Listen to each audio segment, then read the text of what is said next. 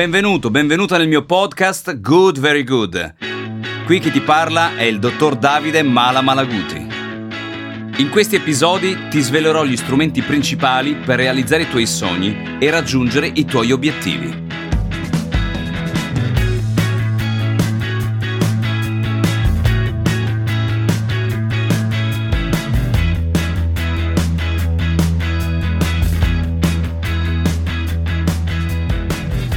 Nei primi tempi, quando incominciai a fare formazione, conobbi una bellissima ragazza.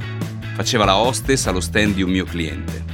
Io ero totalmente concentrato sul lavoro, anche se certe cose non mi lasciavano indifferente. Scoprì che la ragazza era di Milano ed era anche la nipote del mio cliente. Trovai il modo di invitarla a bere qualcosa e... te la faccio corta. No, non è così come pensi. Iniziamo a uscire e io le feci ben presente che tenevo molto alla carriera e che non cercavo cose serie. Nonostante questa mia precisa comunicazione, lei non si perse d'animo e poco dopo iniziamo a vederci ogni fine settimana. Iniziamo a vederci anche a metà settimana a Parma. Era diventata, al contrario di quella che io pensavo, volevo, una vera e propria relazione. Iniziai a portare nella sua casa di Milano un po' di biancheria, alcune cravatte e alcune camicie. Era davvero un bel periodo, un lavoro che amavo, una carriera in crescita, una fidanzata, che per me era strano dire quella parola. Effettivamente non ero stato un campione di fidanzamenti. Comunque sì, ero ufficialmente fidanzato. Avevo anche portato le mie camicie a casa sua. Mi ingaggiarono per un ciclo di seminari a Roma da tenere il mercoledì, proprio il giorno in cui Claudia e io solitamente ci vedevamo a Parma. Quando glielo comunicai non ci rimase molto bene, ma del resto l'avevo detto. La carriera innanzitutto. Ricevetti un altro incarico all'estero, in Spagna, tra Madrid e Valencia. Un sogno per me. Ogni due settimane andavo per tre giorni. Il rapporto con Claudio proseguiva ugualmente. Quando facevo formazione a Milano mi fermavo da lei. Una mattina, mentre mi stavo preparando per andare da un cliente di Milano, scelsi con cura la camicia azzurra con i miei monogrammi e una delle mie cravatte preferite. Notai che stranamente c'erano anche altre camicie azzurre con monogrammi con la lettera P e la lettera I. Claudia stava ancora dormendo e non la svegliai per dirle che il lavasecco le aveva dato delle camicie sbagliate. Gli lasciai un biglietto con la promessa che la sera saremmo andati a cena al ristorante che lei adorava. Verso le 16 il titolare dell'azienda mi disse che erano arrivati inaspettatamente dei clienti importanti e mi chiese se potevamo interrompere e recuperare la volta successiva. Risposi che non c'erano problemi. Entrato in casa, notai sul mobiletto una pila di lettere e vidi che non erano indirizzate a Claudia. Proseguì verso l'appendiabiti per lasciare il mio cappotto e trovai un berretto che non avevo mai visto. Anche sul berretto c'era la lettera P e la lettera I. Mm, dunque, c'era qualcosa che mi sfuggiva. Mi indirizzai verso la camera da letto e trovai Claudia con... Uh, eh sì, il postino. Tralascio ciò che successe, non penso che la cosa ti interessi. O forse sì. Voglio invece concentrarmi sul fatto in sé per sé. Lei, la mia fidanzata, era a letto con il postino. Un bel problemino, non trovi? A quel punto la mia proattività era messa a dura prova e una strana forma di dislessia si era impadronita di me. Avevo perso la capacità di pronunciare la lettera T. E potevo pensare a o e le donne sono roie.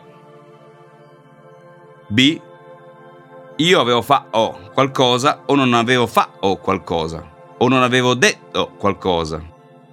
Qualcosa per rovarla in quella situazione. Scritto o non scritto qualcosa. Ascoltato o non ascoltato qualcosa. Domandato o non domandato qualcosa.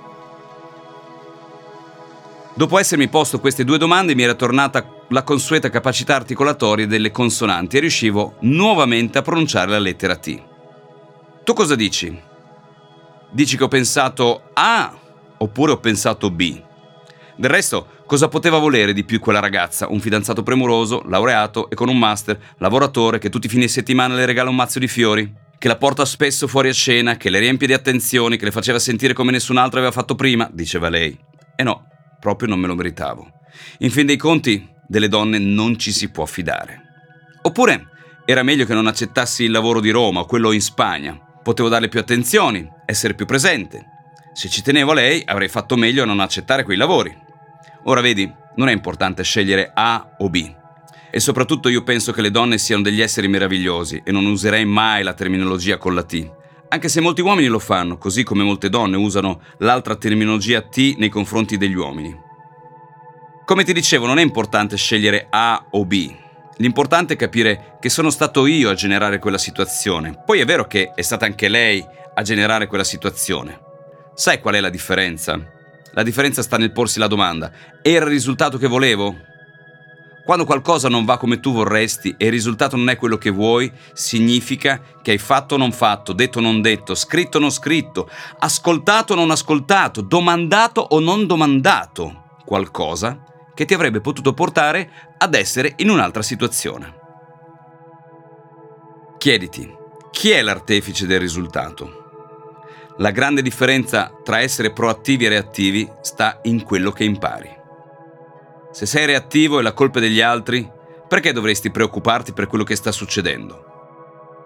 Se invece sei proattivo, cercherai di sviluppare nuove abilità, nuove capacità per far andare le cose come vorresti. Una volta verificato che le cose vanno come tu vuoi, hai terminato il tuo procedimento di velocizzazione dei processi mentali. Se invece ancora le cose non vanno come tu vuoi, hai nuovamente la domanda, dipende da me o dipende dagli altri? Conosci già la risposta. Se dici che dipende dagli altri, il discorso è chiuso e tu hai perso. Se dici invece che dipende da te, tornerai dalla parte della conoscenza per sviluppare nuove abilità, capacità, conoscenze che ti permetteranno prima di tutto di fare delle connessioni sempre più veloci. Questo è il tuo premio. Il premio per aver messo in pratica la proattività, una sempre maggiore velocità nell'elaborare i dati. Mentre la reattività ti porterà a muovere sempre più critiche ad altri e non risolvere i problemi. Ricorda, se farai le cose che hai sempre fatto, arriverai dove sei sempre arrivato. E forse nemmeno lì. Se vuoi che i risultati della tua vita cambino, che cosa devi cambiare?